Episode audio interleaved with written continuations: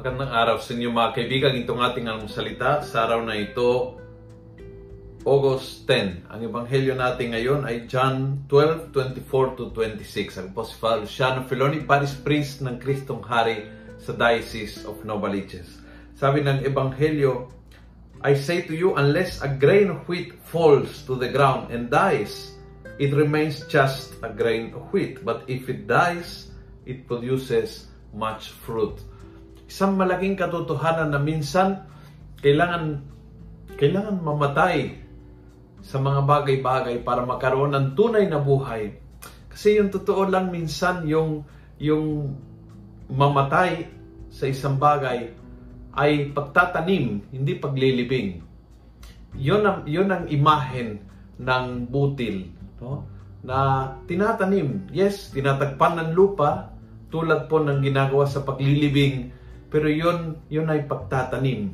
Ang kakaiba, yung paglilibing hanggang dyan lang yung pagtatanim, may buhay na darating.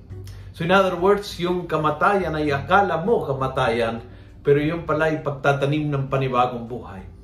At sabi ni Jesus, kung hindi ka ready magdumaan sa sakripisyo na yan, minsan kailangan haya mo mamatay ang isang relationship that is killing you at hanggang hindi mo may lilibing yan, hindi makakaroon ng tunay na buhay, tunay na kalayaan, tunay na kaganapan, tunay na pagmamahalan.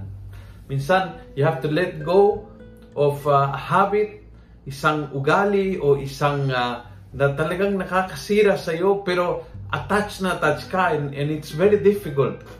Minsan kailangan kailangan i-let go ang isang uh, isang serbisyo na ginagawa mo na talagang andoon ang buong puso mo, andoon ang buong pagmamahal But the Lord has something better in store for you. Kaya hihingi sa iyo na itanim mo muna ito. Parang ilibing, but itanim mo dahil hindi matatapos dyan. Makakaroon ng panibagong buhay, makakaroon ng panibagong bunga, makakaroon ng panibagong blessing kung kaya mong itanim ang bagay na hinihingi ni Lord. So sana hindi lang hanggang sa butil.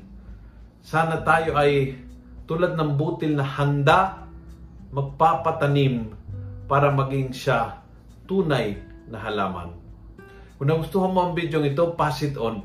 Punuin natin ng good news ang social media. Gawin natin viral araw-araw ang salita ng Diyos.